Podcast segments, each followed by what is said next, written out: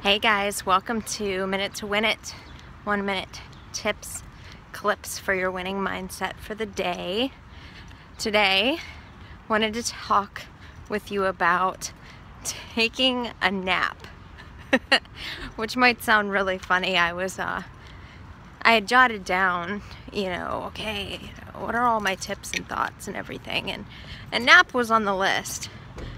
I don't know if y'all have taken a nap, even so much as a power nap lately, but it is fantastic. Anywhere from 20 minutes to like an hour um, to 90 minutes is and can be so rejuvenating.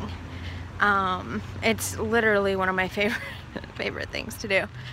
So, if you haven't considered taking one anytime recently, um, give it some consideration.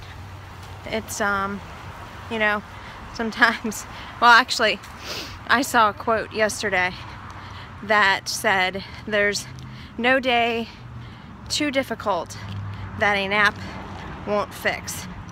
So, consider it, add it to your toolbox, make it a great day.